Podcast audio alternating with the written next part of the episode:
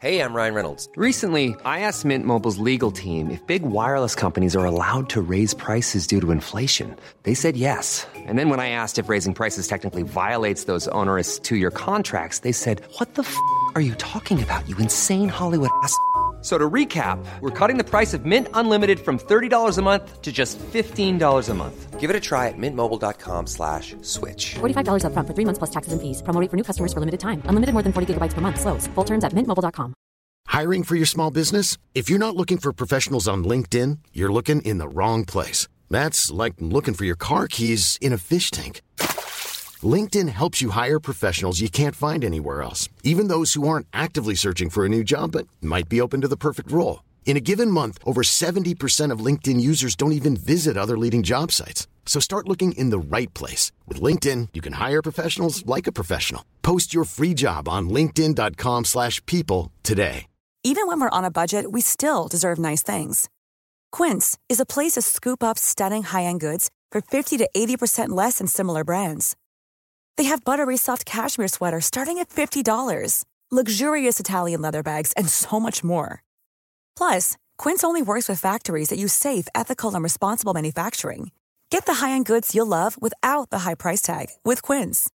Go to quince.com/style for free shipping and 365-day returns. Hey, it's Mark here. Before we get started with today's show, I wanted to take a minute to tell you about a very important charity drive that we run every year at the Wood Whisperer called Woodworkers Fighting Cancer. Every year, we build a project together, and for every completed project picture we receive, we donate $5 to the charity. If you make a video, we donate $10. This year, the money goes to St. Jude Children's Research Hospital. The project this year is the DIY school desk, and we posted plans and a video for that in August. Even if you don't need a desk like this, consider donating it to a family in need. Send us a picture and $5 will be donated on your behalf. All submissions must be in by October 19th to qualify. In addition to the project, you can help out by bidding on one of our 21 auctions featuring products from Rockler, Powermatic, Titebond, Woodpeckers, Brousseau Hardware, Bell Forest Products, MLCS, and Fuji Spray. There's even a couple of projects from myself and Matt that we donated to the cause. Now, if you don't want to build the project and have no interest in the auctions, you can donate directly to help us achieve our $10,000 goal. Head to woodworkersfightingcancer.com for all the information. Thanks to everyone who participates. We really appreciate your support. And now here's something less serious. Welcome to Wood Talk. Now here are three guys who have chiseled good looks in their joinery. Mark, Shannon, and Matt. Yuck, yuck, yuck. It's funny. It's funny stuff. All right, it's show number 486 for October 7th, 2020. On today's show, we're talking about making gifts for others. We're getting into that season, right? So if you're making stuff, time to start thinking about it. Before we get to that, I want to let you know that Wood Talk is brought to you by Rockler. Rockler has been helping customers create with confidence for over 65 years. Head over to rockler.com and check out the gift-making sale, which includes all the supplies you need for the gift-making season, and that sale runs from October 2nd to November 25th, so don't miss it. That is a lot of years of confidence. It is. That's a lot of confidence. You better know what you're doing after 65 years. You would hope so. You would think. Judging from my YouTube comments, maybe not so much. No, definitely not. You're not quite there yet. I mean, you're old, but you're not that old. No, not yet. I'm getting there, though. Oh, man. And if you also want to help support the show, you can do so by going to patreon.com/woodtalk and signing up to become a patron of the show. This week, we'd like to thank Gilmer Wright, Lark Atkin, David Brown, Thomas Lyons, Matt. This has to be a joke. It kind of sounds like your evil nemesis, like in a mirror universe. I started reading. I'm like, this is something's Matt up here. Matt Shimona. If this is a real person, we have to meet. And then Ryan McNeely. Okay. Do you think Matt Shimona has like a real skinny mustache that he twirls? And he goes and he cuts down your trees before you can get there. He's probably also like really tall. Yeah. Tall, burly guy. Not a single hair on his body at all. It's very hairless. Oh, yes. Tall, hairless Matt. Yeah. with no giggles. And he's like, he's cra- grumpy and crabby all the time. He just grunts once in a while. Can never be happy. Let's get that guy on the show. He sounds interesting. I will not be there that day. Well, speaking of Matt, you've got another thing here to read. I do. This is from Danny. It says, there hasn't been names for Matt to read on the show lately, and I was starting to worry he was beginning to feel a lack of purpose in life. This is true. So I've become a patron. Thank you. And I encourage others to do the same. Also, thank you. Woodworking is an activity between a man or woman and some old trees, and this alone is a big part of its value. But having some like-minded company in the shop now and then via you fellas is a great thing. I appreciate you. Wow. Oh. Wow. That's like a Hallmark card. Seriously. I think we'll just read that like every single show and we'll feel good about ourselves. I wasn't sure where he was going with that activity between a man and a woman part, though. Yeah, my first read was man and woman, right. Not man or woman. I also had the same reaction. Not sure that we need to be a part of that, Danny. Let's keep us in the shop and just leave us there. Just leave us throw some barbecue in every now and then and some water. Just feed us, give us a bucket, we'll be fine. Some sawdust in it. Yeah, assuming we don't have a slop sink, we need that bucket. Okay, that's a vintage reference. Right yes, there. It is old joke. You know, we're actually doing our t-shirts pretty soon. And the t-shirts that say Wood Talk Inside Joke All Stars. Mm-hmm. Yes. We're going to be doing that logo. So that should be good. All right. Let's get to what's on the bench. I'm going to let's change it around a little bit here. I'm going to let Matt start with what's on his bench. Matt's got like 3 blocks to read in a row. Well, now you know what it's like to do a podcast, Matt. Congratulations. Think of only how I've been doing this, like 4 years, 5 years, something like that. Yeah. Now I finally know what it's like. That's it. You've earned it. You finally given me that amount of... take it away, Matt. Oh, man. So, pretty big week. I got a lot of things like finished up or like in the process of being finished up. First thing is the dressing vanity. That was a project over in the guild, and that was the first time I'd done the all videos at once release thing, which has its pluses and minuses. Mm-hmm. I think like it has a lot more like you're done and you're done. It's like you push the button and it's like over. Yeah. Versus like this long drawn out slow death. Yeah. It's still a ton of work, like compressed into a short period of time. Every time I finish one of these things, I realize like this is like I put a lot of effort into this, and there's like a lot here. Yeah. And then I think about how many I've done. It's like I sent you a message after I finished it up, and I was counting up how many videos I've done in the guild, and it was like 165. Oh yeah. I think so, 165 instructional videos. That's like not a small feat at all. It's significant, and it's behind the paywall, so it's not as seen by other people and by the public. So it's weird. I mean, it's cool to do it. It's not as fulfilling in the sense of a feeling of accomplishment because it's kind of hidden from the general public. Yeah. Oh, I agree. And tell me about it. People are like, you still make videos? Yeah. Well, that's the thing, Shannon. You of all people know this. I mean, you have a ton of videos in the hand tool school, and you don't do as much like just general free content, repeatedly. So, no, apparently I've retired from producing content. That's what people tell me. I would think a lot of people think so. Yeah. Yeah. It's just like, that's fine. I have to say though, with this vanity, this is the first thing that Lindsay's actually liked. Really? Like, or loved. Wow. That's a first step. So that's also kind of a fun and like slap in the face kind of feeling. Sure. Almost. Sure. It's like, was like kiss you on the face and slap you on the butt. Or something like that. Well, screw that crib you made for your kids. This is nothing great. I think this is like the first time that I've made something that's like in the style that she actually likes. I was going to say, she's not like a fan of 18th really century stuff, is she? Not particularly, not as much as I am, but like she's been sending me like mid-century modern like end tables to make for a while, and it's basically exactly the same thing as this, where you have like the mitered box with the beveled thing on the front, and then you got it on 4 legs. So it's like literally the same looking thing, but just smaller. Mm-hmm. So I'm thinking this is like, oh, I've been asking to make these side tables forever, but you made me a vanity. It looks kind of the same, so I mean that's good enough. That's all. I should be lucky. It's all I'm going to get, kind of thing. Yeah. It's cool though. I really like the look of it. It's mid-century modern, but not the annoying version. Is that, yes. is that okay to say? Yeah. And I'm not going to go into any more detail than that, but there's something that's just, you know, and I've done this myself. It's some of it's a little overdone at this point. And it's kind of like the same thing that would happen with Asian inspired furniture, where someone would put a curve in a leg and then go, that's Asian inspired. Look at that. You know? And it's like, well, you know, so it's like, if you make a leg with two different angles and you tilt that leg up, mid-century modern, you know, that's it. That's all it takes. It gets the label. It's got spliffs, it's got tapers. I mean, or like, well, the biggest thing like I avoided on this piece was like turned elements that you normally see in mid-century. Sure. Because, well, there's like the selfish reason where I don't really want to make a turning video. Yeah. So there's that. Plus, that's like the look I don't really like a whole lot about the mid-century stuff is like you have all of these like straight lines and then you have like a turning. Those little baby stick legs. Yeah. To me, it always looks like somebody who built a piece of furniture and then went to Home Depot and bought a pre-made leg and shoved it in the bottom. And I just wonder, was that what they did? Like, is that... They had a you know, an IKEA that had a bunch of pre-made legs, and that's what all the designers did. It just went.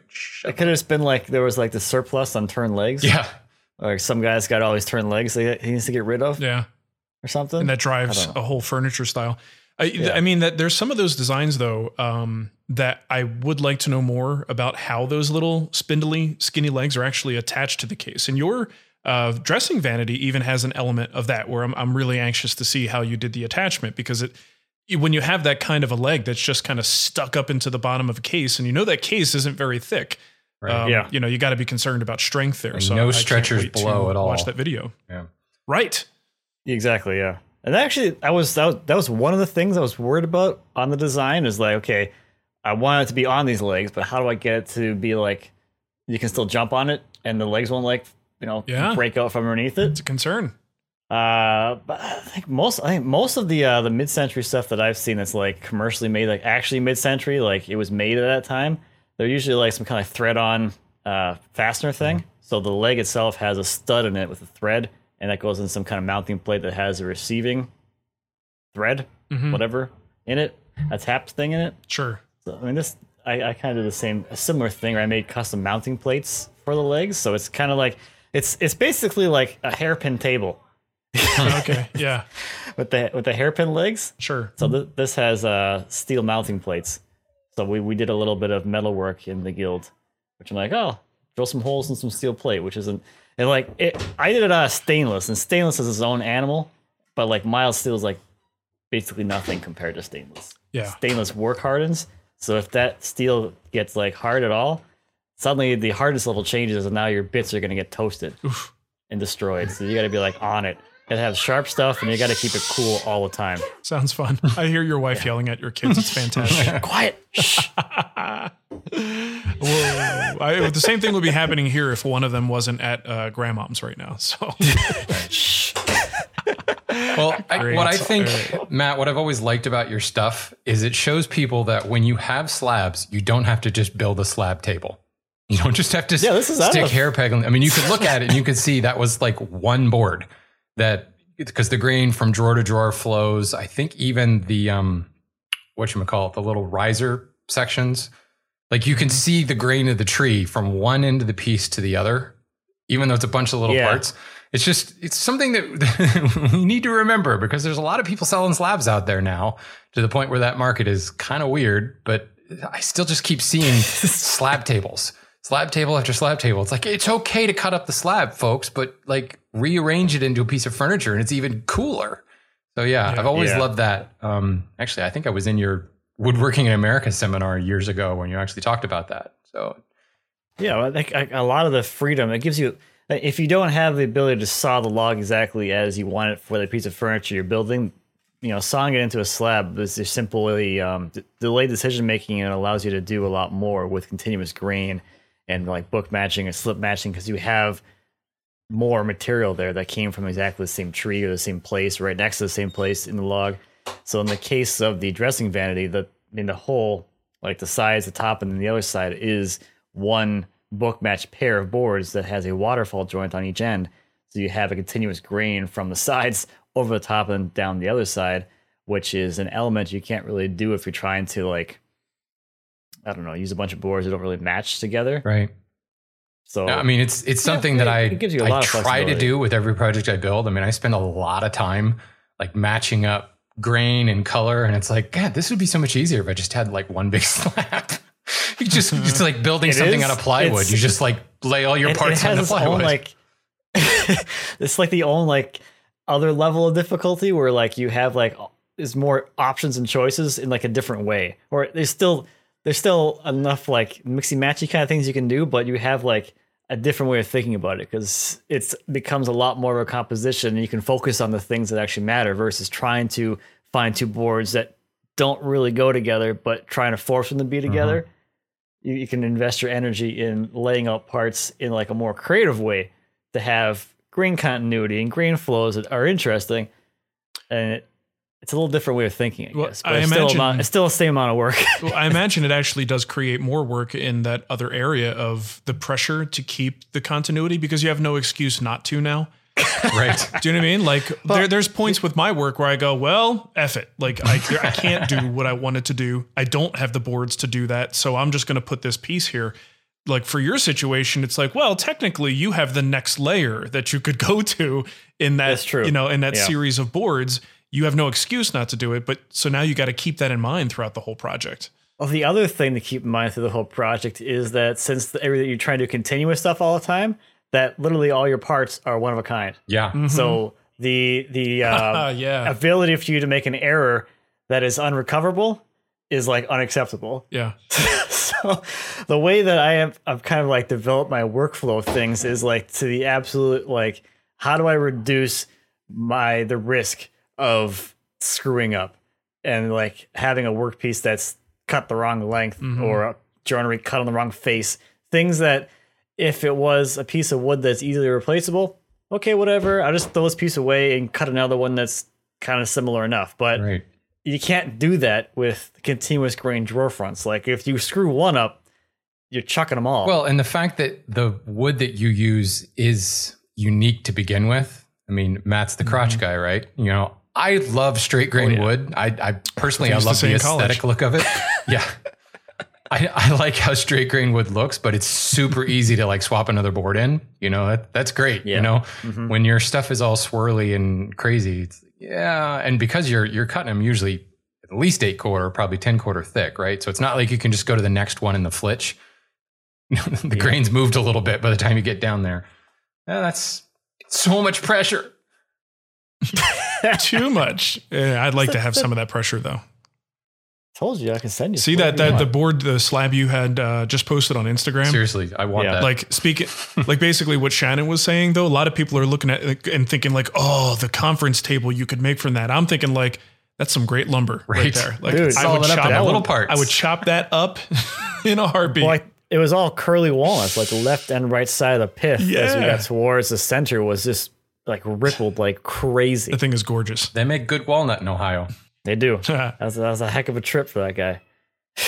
All right. So on the second part of your thing, you got the chair pre-order deal that you finished up. But yeah, you're talking about it anyway. So yeah. I figured I'll just mention real quick that I'm very, very happy and elated that I am through that whole process of launching a product and fulfilling all the orders that people believed in me enough to order.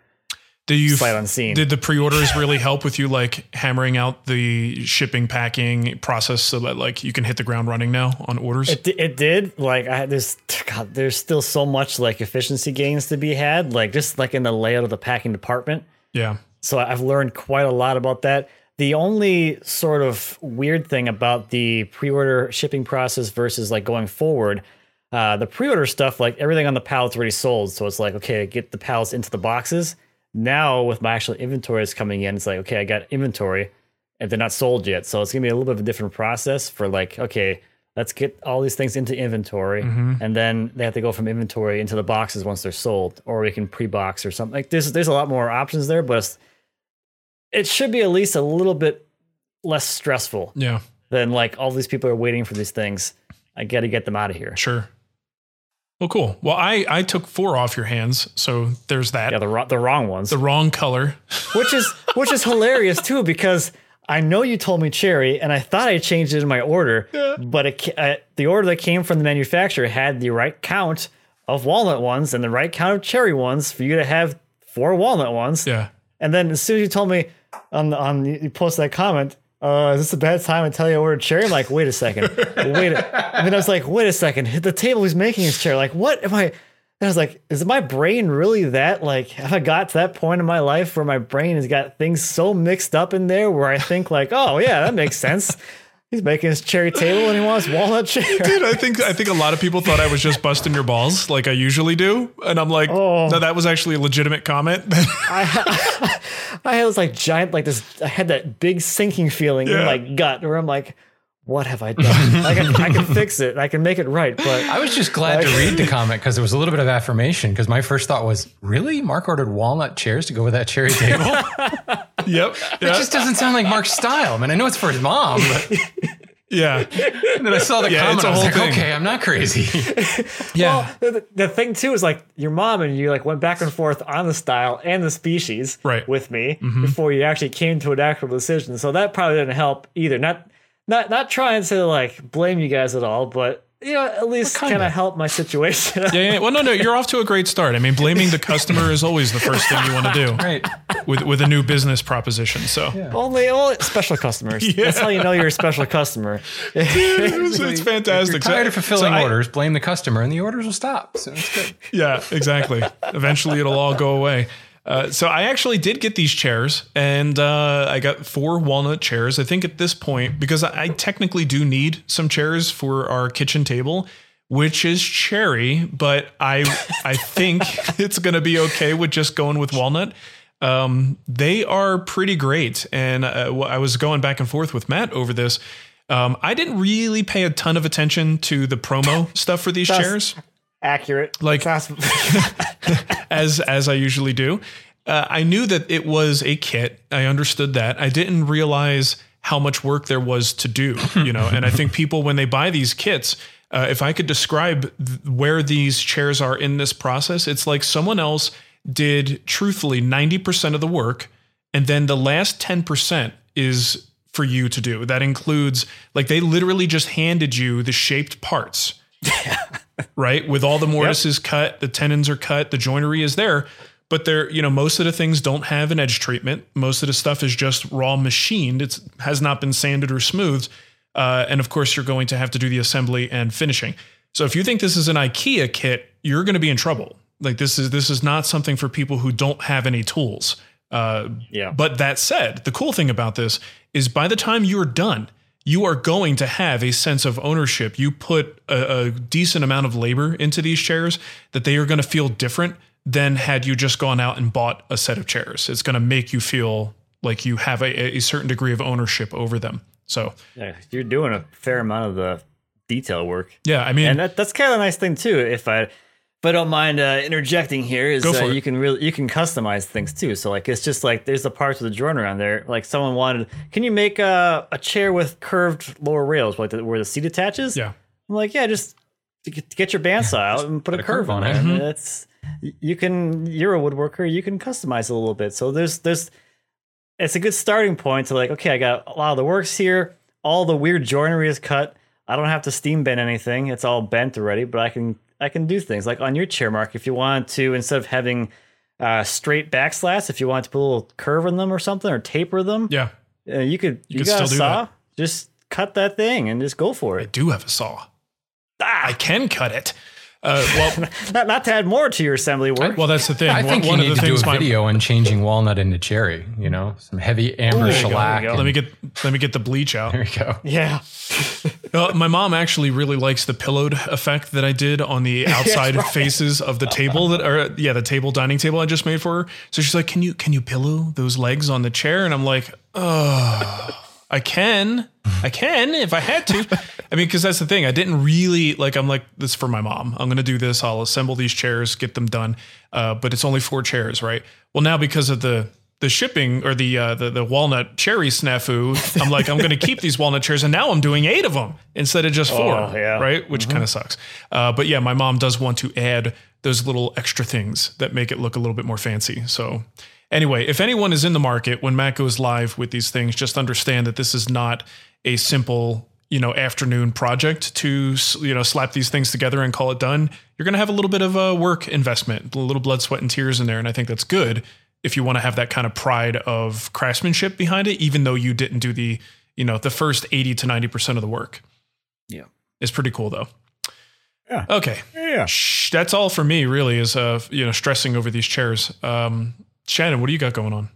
I'm building a tool. It's one of the things that I'm like constantly, I don't like making tools. I'm just going to go buy one, but there really is no one on the market who is selling decent sized bow saws. You know, you can go to Gramercy and you can buy that little turning saw, and then you can go to like Highland and things like that and buy ECE made big beasts with, you know, 2-inch wide blades. And I just need a little guy that turns corners, you know, so like a 3/8 to 1/2 inch wide blade. And it doesn't really exist on the market. And it's like, you know, that's because real woodworkers used to make their own bow saws. So it was just like, fine.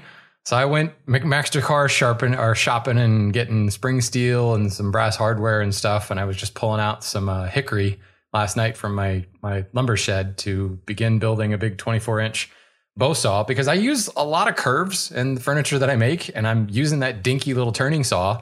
And I'm constantly like preaching about, you know, hand tools don't have to be slow if you choose the right tool.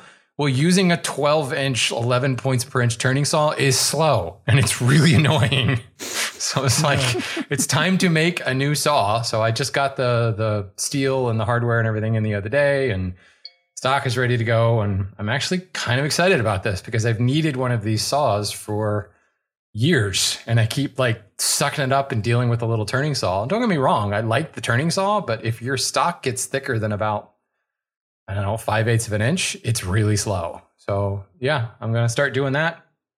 And one of the things that forced me to do that is I've got this bench that I started a while ago, and then life got in the way, and I'm just trying to finish it up. And I was making these curved cutouts in the bottom. I was like, okay, that's enough. I've had it. I'm not going to do this little turning saw thing anymore.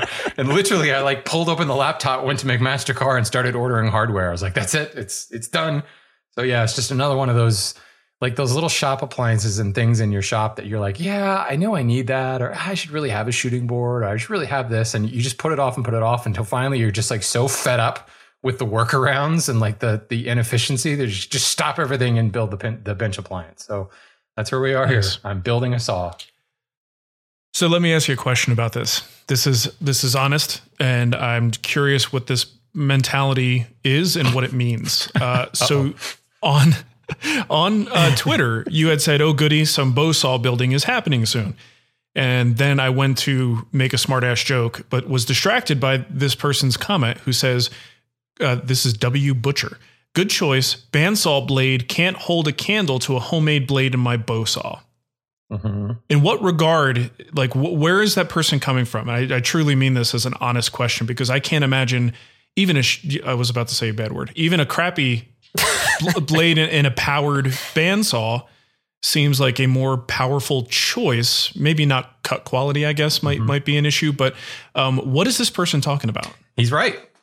And this is what generally happens because nobody makes these narrower blades.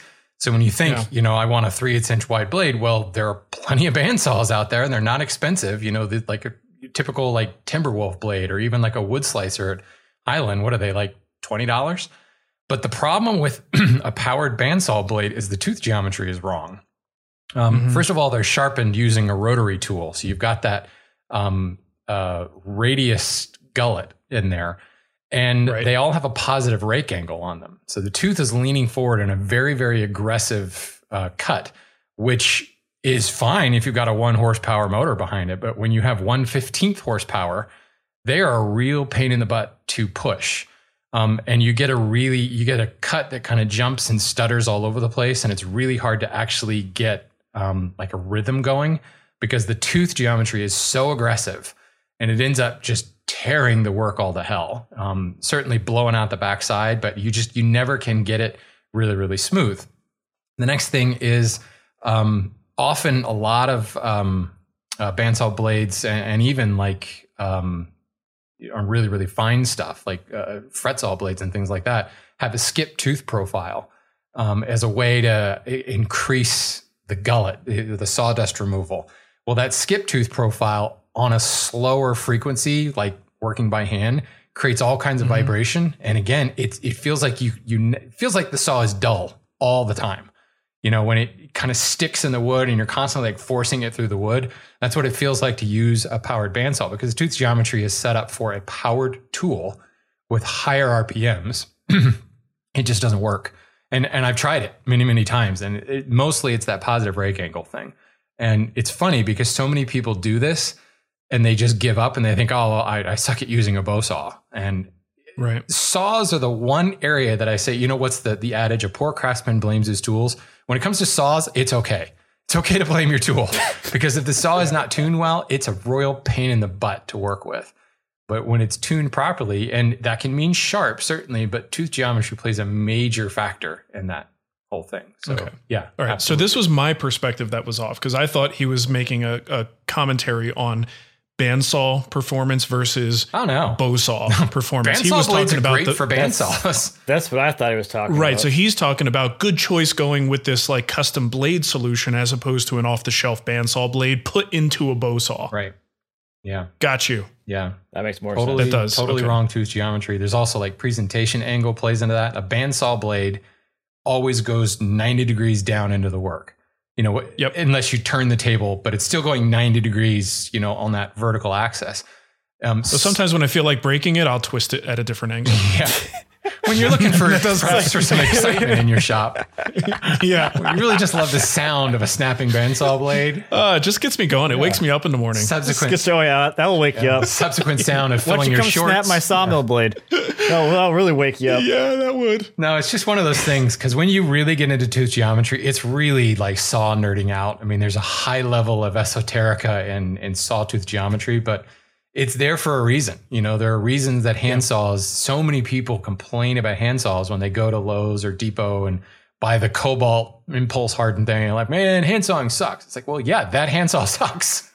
It's a lot easier. And, you know, it's unfortunate because sawing has fallen out of just popularity and people don't understand it as much. So the people that make saws today, they're a shadow of the pre-World War II stuff, which means you're left with just having to buy vintage saws and having to figure out how to restore it yourself. And it's really difficult. Sure. It, you know, a lot of people getting into woodworking and really want to get into hand tools, that's a real stumbling block for them.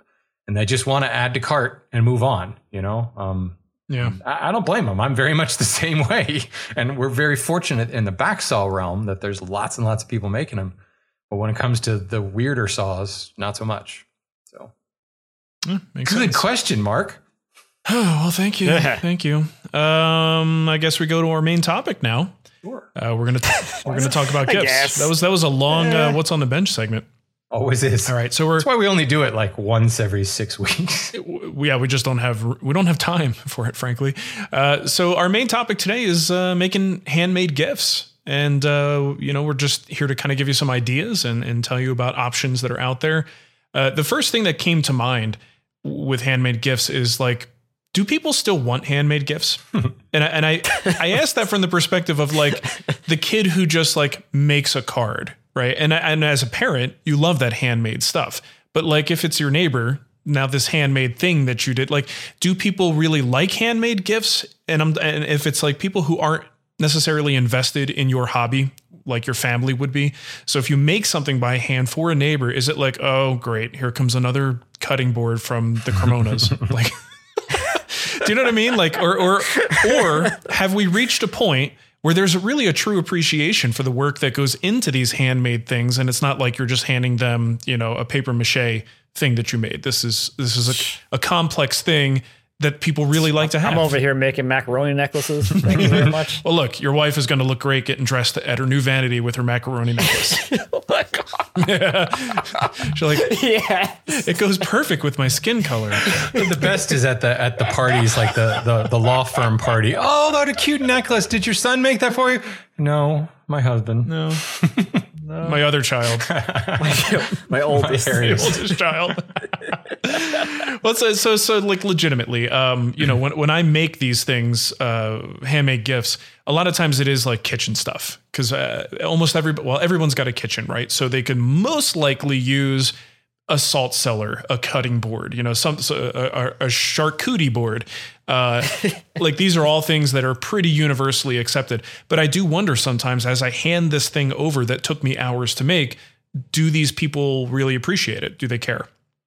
I mean, have you guys gotten any sense of the reception of things that you've given away? It's an interesting question because I think when it's in the family, there is almost a certain expectation that, oh, Shannon's going to make something else in a shop. And there's always that, oh, that's so cool. And they comment on the fact that, wow, you know, this is really well made. But it's like, if I were to remove the fact that I made it from the equation, would they really want that?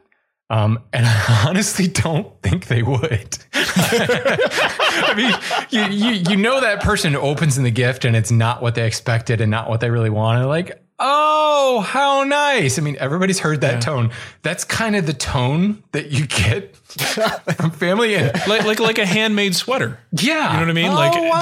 Oh, you go, look at the craftsmanship and you're like, I'm never going to wear this. This must have taken you forever to make. Thank you so much, you know? But then there's the other aspect where I've been making gifts. Like when I was still working in IT sales, I made gifts for my customers and they were really well received.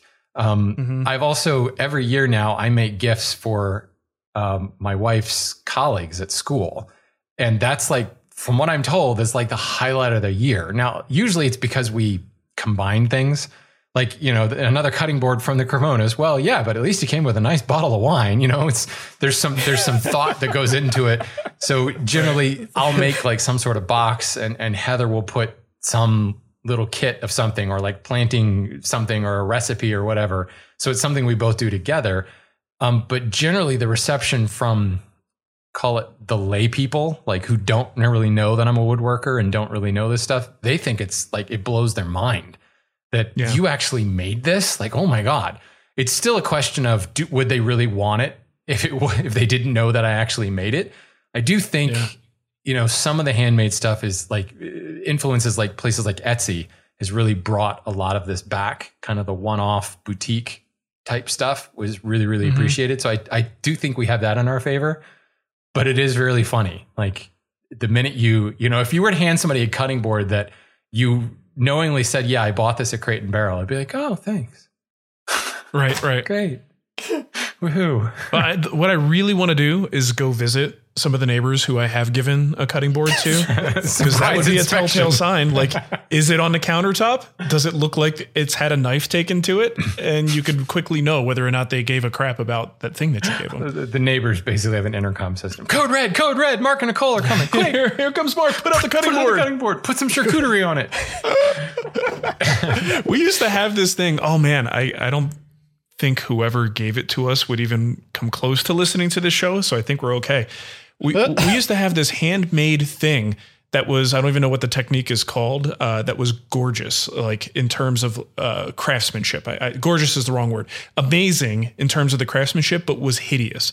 And it was something that we got when we got married. So we hung it up in the laundry room just to like say that it was up. And then anytime the person would come over, we would make sure it was out in a prominent spot and then quickly hide it after they left. So, I mean, I've done that. It's fine. That sounds like a lot of work. Well, you know, you don't want to hurt someone's feelings when they put that much love and effort into something. But see, I also think laundry rooms need artwork too. So I think they do. I think that's good. If you found just the right piece for your laundry room, that's quite a statement. Yeah. Nicole has those goofy like sayings in there, like the laundry's never done or something. Hey, she just walked in. Hey, what's your sign in the laundry say in a laundry room? You know how you have like that goofy sign? I got two of them. What do they say? Laundry, the never-ending story, and what else? Give me them clothes. All right, sorry. Nicole brought me some coffee, so little Nicole interlude there. Wow. All right, so what do you guys think are some good holiday gift ideas? Like if you're gonna do this, if you're gonna take this risk, if there is one, of giving someone something that you made by hand, what makes good gifts? I think we mentioned cutting boards already. If it is a truly good, you know, butcher block style cutting board that's just a workhorse kind of cutting board, I can't imagine anyone not being excited about that. Even if they already have a cutting board, it's like, okay, well now you have one that you could just dedicate to, you know, stuff that's less likely to be bacteria harboring on the surface. Don't use it for meat. Just use this one for veggies. I was going to say Tuesdays, but the Tuesday cutting board. Yeah, sure. It's important. I actually think I have enough cutting boards now to dedicate one per week, per day of the week. I mean, you should. I do. Cutting boards are great. How about the little wine holder things? Those are pretty great, right? Wine holder things? Oh. I don't know. Nicole showed me this other sign. The laundry room, loads of fun. Oh, wow. Yeah, it's pretty good. Okay. Oh, it's terrible that I laughed at that. That's really, what does that say about me? It's so stupid. Okay. It's all irony and tongue in cheek in that laundry room. It's crazy. Oh my God. Irony. The opposite of wrinkly. It's so ironing. In there. My go-to, honestly, when you say wine bottles is wine bottle stoppers, like turned on the lathe. Because then generally, like anytime we go somewhere, we end up with alcohol, a bottle of wine we bought from a vineyard that we stumbled across or whatever. And we usually end up buying more because we'll save those for gifts. So it's like the 1-2 gift, here's a bottle of wine from the Blue Ridge Mountain when we visited this winery down in Virginia or whatever. Oh, and here's a turned bottle stopper, and that's something that they continue to use. The other thing you can do is build a little box, like a wine bottle gift box. So you're actually giving the bottle of wine in a gift box, and then they can use that box to put, keepsakes in, whatever, later on down the road. But the bottle stopper thing, that's a constant go-to, mainly because I can get it done in 20 minutes. Quick. 20 minutes and all right. You're standing there all dressed up for the party at the lathe, turning out the bottle stopper. Been there. That's actually, that goes into one of our other things we wanted to talk about is what are some things that you can make just right before the holiday, you've forgotten or some, your significant other says, oh, we got this party to go to. I'd really like to bring something handmade. Can you go make something? So I think pretty much we're looking at the lathe for the most part, right? If you're doing something quick, something easy and something you can have done, finished and, maybe some lacquer applied, some rattle can lacquer. In a day or two. Oh, yeah. Make sure you give it to them if before it's fully cured and still off-gassing because people like that. Yeah, it smells fresh. What does that smell? Oh, that's the wood. It's the wood smell. Actually, that's really funny. I have a lot of stories of people who are like, oh, I love this smell. And I'm just thinking to myself, no, it's not the wood. Yeah, that's the finish. Yeah. Oh, that smell of the wood is wonderful. No, that's varnish. That's those VOCs, man. Ooh. That is funny because I have had that same thing happen where they'll pick it up and be like, oh, I just love the smell of fresh wood. And I know for a fact they're smelling the lacquer. Right. You now have cancer. You can't smell that wood through that lacquer. What are you talking about?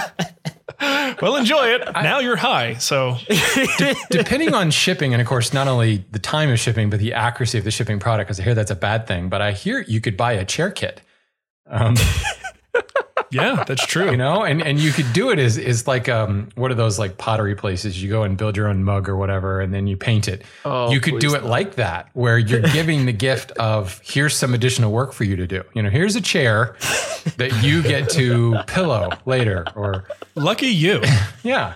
No, I do think that there's actually something to that. Like build a box and don't put finish on it, and give them a do-it-yourself kit. I've actually known a lot of people who've done that and are really into that idea, really? Or build a box, but don't assemble it and then give that as a gift to somebody to do with their kid or something like that. Yeah.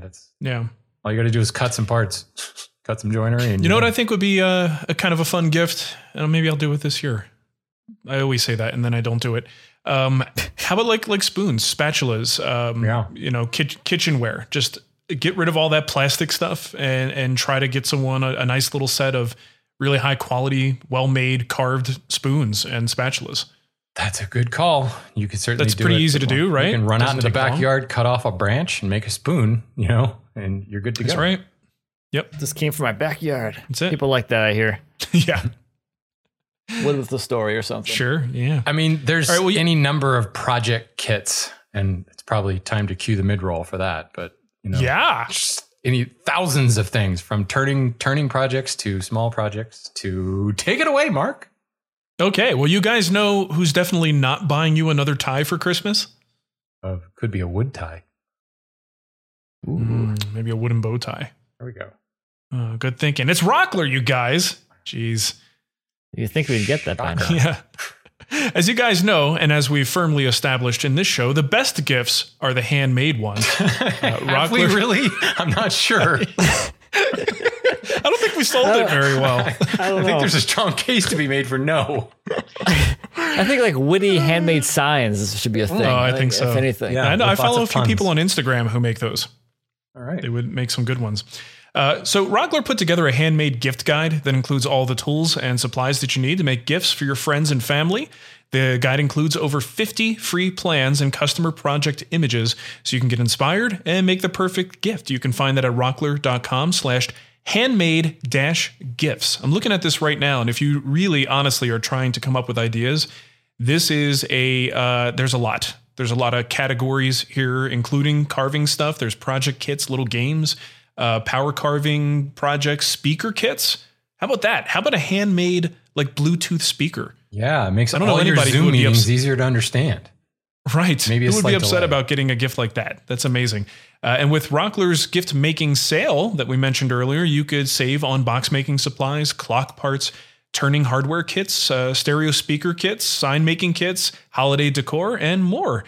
Whether you're making a cutting board, a picture frame, a keepsake box, or something else, you'll find everything that you need in their stores or online at rockler.com. And so definitely check that out. You know, they tweeted something the other day, and I actually see it on their homepage now. They have this sunflower clock project kit. You can download the free plan. It's actually pretty cool. We were talking mid-century earlier. It's got that very distinct mid-century style. I think I'm going to make that because I think my wife would really like that, and has a wall already picked out for it more than likely. But yeah, there's some really cool stuff. Is it in the laundry room? It's actually not in the laundry room. It's in the kitchen, but it could go in the laundry room. Except that our laundry room is not really finished. It's kind of half finished. You know, what's interesting. I'm looking on this handmade gifts page. If you go down to the clocks, since you said clocks, I'm looking at it.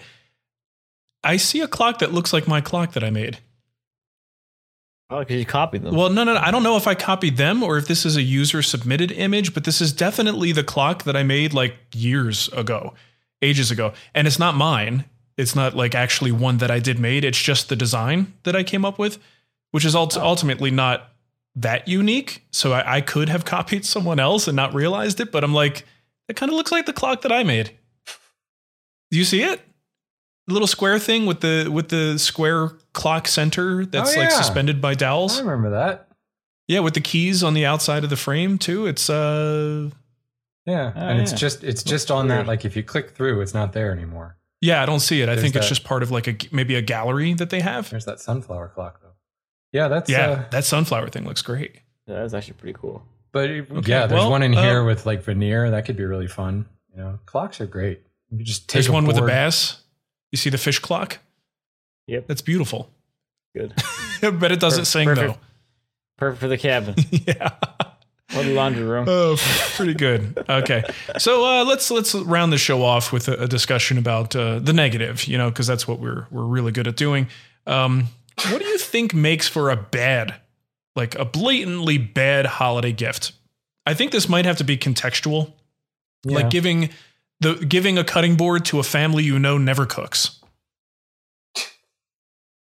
Someone who's recently had a knife accident. Yeah. Yeah, they've had some kind of knife trauma and you buy them a knife set. That would not be good. But I'm trying to think off the top of my head what might make a good just bad. I think things that require lots of maintenance are certainly going to be a bad thing, but I can't think of anything specifically woodworking related. Or like a piece of furniture they don't want. I know. They don't have room for it. Maybe there you go. A piece of furniture they didn't ask for. How about a cutting board and a goldfish? There's a terrible. What? It's a terrible gift idea. What? I feel like you're really like reaching. I am. I'm stretching here, man. I don't know what to do. Well, I was the one who put this in the show notes. What I was thinking is, what are the holiday gifts that you've made that have gone bad? Advent clock or advent calendar comes to mind. You mean the actual building, right? Where you had an, I mean, certainly there's lots of gifts out there that are good ideas, but generally I find that this happens every year where you have such great ideas and either it ends up being December 20th and I haven't started it yet, or it's like, I had no idea this was going to be so complex. You know, I just wanted to make a simple little gift and, you know, it's kind of like, I kind of like I just bought one of Matt's chair kits. And it's like, I thought this was going to be easy. And now I've got 10% of the detail work to do. And holy crap, I'm running out of time and the stress level is going up. And then you wrap it and the paper sticks to the lacquer because everything has been rushed into place. So yeah, that's what I was thinking. Tell us the... Yeah, I can say there's a lot of times I had the best intentions with doing gifts and it just never happened because I realized the workload that would go into it.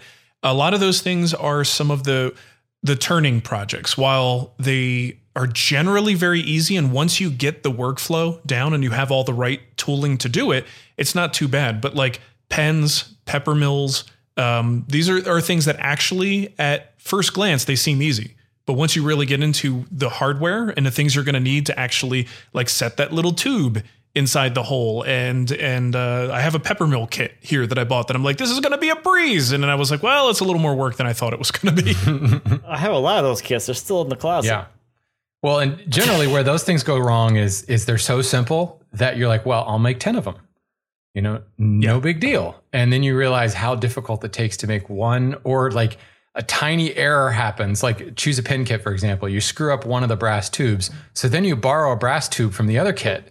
And then you realize like 3 hours later, oh crap, I'm going to be short a brass tube. They don't give you extras in this, you know? Right. It's those all those little things that come together. I can think of a couple of times now where I've set out to make a box and delivered a tray because it's like, I'm done. I can't do this anymore.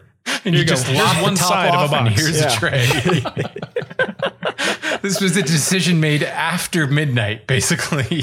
There will be no top lids on this. This is a serving tray. I make lids. I do feel like there's something to this. Like, if you don't really know for sure, you know, this is a gift for maybe people you don't know or new people that you don't know what their tastes are. My recommendation would be to make sure it's a low investment thing. Like if it is truly something that's going to take a lot of work, like a keepsake box, as simple as those are, you know, if you do some box joints and you put some nice hardware on there, there's going to be a good amount of work. I don't know that I would want to put that much work into a gift that I'm giving to someone who I don't know for sure wants or could use that thing. That could kind of save a little bit of heartache with something like this, making sure that someone who really needs that thing gets the thing that took a lot of work to do. I have a good getting in over your head story for this one. Oh, good. I think it would be pretty good. So for the Christmas of 2012, I thought it'd be a good idea to make 5 Pennsylvania spice cabinets. Oh, really? Because that would be, yeah. Well, I was like, okay, I want to give one to my parents. I want to give one to my in-laws. I want to give one to my grandma on my dad's side, one to my grandma on my mom's side, and I want to make one for Lindsay. I started making them like in October, and on Christmas Eve, I was putting together like my in-laws, and then Christmas Day went to my parents' place, and I put together theirs. Lindsay's, I finished sometime in January, and then my grandma's ones are still over there, and now they're, unfortunately, they're deceased now. So, oh no! Oh my God, that's awful. I didn't realize. Oh jeez. I still have those two, which I will probably finish someday. But like, I got through like I got through all the batch work, so I batched the cases and the dividers out. So those cases still need all the drawer fronts are all cut. The drawer sides are all cut. It needs all the drawer joinery, all the hidden drawer compartment joinery, a back, some feet, all the moldings, and the door. But I thought we were like, oh, no problem. I can make these. Yeah. I had a job back then too. So I was like doing it like in the evenings, and making those spice boxes is like how I got decent at dovetailing, because there's 13 dovetailed or 11 dovetailed drawers in there. Yeah. And I would just like literally sit there doing hours and hours of dovetailing little drawers. Yikes. But I could make a whole spice cabinet in about 40 hours. And then after I did those, that batch of 5, which only 2 I didn't finish, I actually then made another 2 on again after that. Nice. For an auction, and then for my friend to get to his wife. So I've made a lot of those silly little things. And like you look at that thing like, oh, it's not that big. How long can it take? Oh, I got it down to about 40 hours, maybe 40, 45 hours, but that's still a lot. And you bring up a good point. That reminds me of when you go, well, cutting boards are easy. I'll just make 20 of them.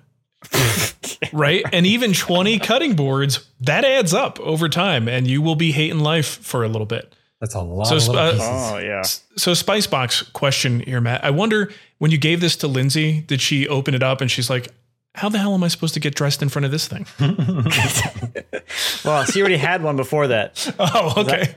I had made my first one. So that was in the house. That was a cherry one. Then I made her one out of walnut for like a jeweler box. Okay. Because I don't know what the hell I was doing with the cherry one. But we have two spice boxes in the house. I don't even own a spice, let alone many spices that would necessitate an entire rack. Back when I did the lumber sales, the cherry one was the cash box. So that's where I put all the money. Oh, nice. So that, not that it really mattered, but it was like, oh, because if I put it anywhere else, I'd lose it. Yeah. So now we put the titles for the cars and our passports are in that box now. So at least we know where things are. It became a really nice organizational thing. Yeah. More than anything. Well, good. If it's important, it's probably in this box. Yeah. Hopefully. Well, good thing you told everybody. So when your house gets broken into, they know where to go. Yeah. Hey, my house has been broken into. Okay. It's fine. They didn't find it. Okay. So it worked. It was hidden in the spice box. They only took the computers and the iPads. All right. Okay. They don't need. And my wallet. Okay. I don't need my passport. Yeah. See, and that's how we can wrap up this show. The good advantage to handmade gifts is when the thieves break in, they go, what is that? And then they go and they grab. It'll never get stolen. Yeah, they grab the plasma. Plus it's got an Apple logo on it. It ain't getting stolen. Ha. Keep those Apple stickers off your handmade gifts. Yeah, not a good idea. All right. Well, I guess that just about does it for us. Remember that we are proudly sponsored by Rockler. Rockler is a family-owned business since 1954. They're your go-to source for high-quality and innovative woodworking tools, finishing supplies, hardware, lumber, and expert advice. Whether you're building a simple bookshelf, a custom desk, or new kitchen cabinets, Rockler has everything you need to make your next project a success. Visit Rockler.com and use the code WOODTALK, that's all one word, to receive free shipping on most orders over $39. Yay, Rockler. Well, folks, send us your feedback. We'd love to hear what you've made for gifts, for holiday gifts, what your fun little horror stories, playing Santa's elf at 1:00 in the morning on Christmas Day. Been there, done that many years, just about every year for that matter. So send us those questions. Go to woodtalkshow.com. You can fill out the form there, or you can record a voice memo and email that to woodtalkshow@gmail.com.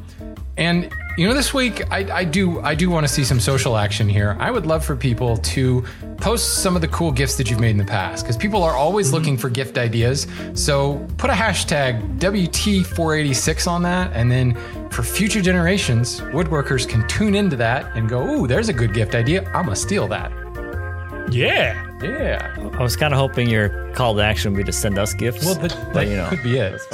We like gift cards mostly. Send Matt spices for his many spice boxes. Yeah. He's got a lot of drawers to fill. There's a lot of empty drawers, a lot. Of them are empty. Oh, man. Just a box of paprika is coming your way, baby. Yeah, don't send a bottle of paprika. Just dump a little bit in a little Ziploc bag. Just send random Ziploc bags. The only spice thing that actually has spice in it is the ones that did in the guild. The spice box. Right. Yeah, that one's actually got spice. Nice. Good job. All right. Thank you. Well, thank you for listening, everybody, and we will catch you next time. Bye-bye. Goodbye to you.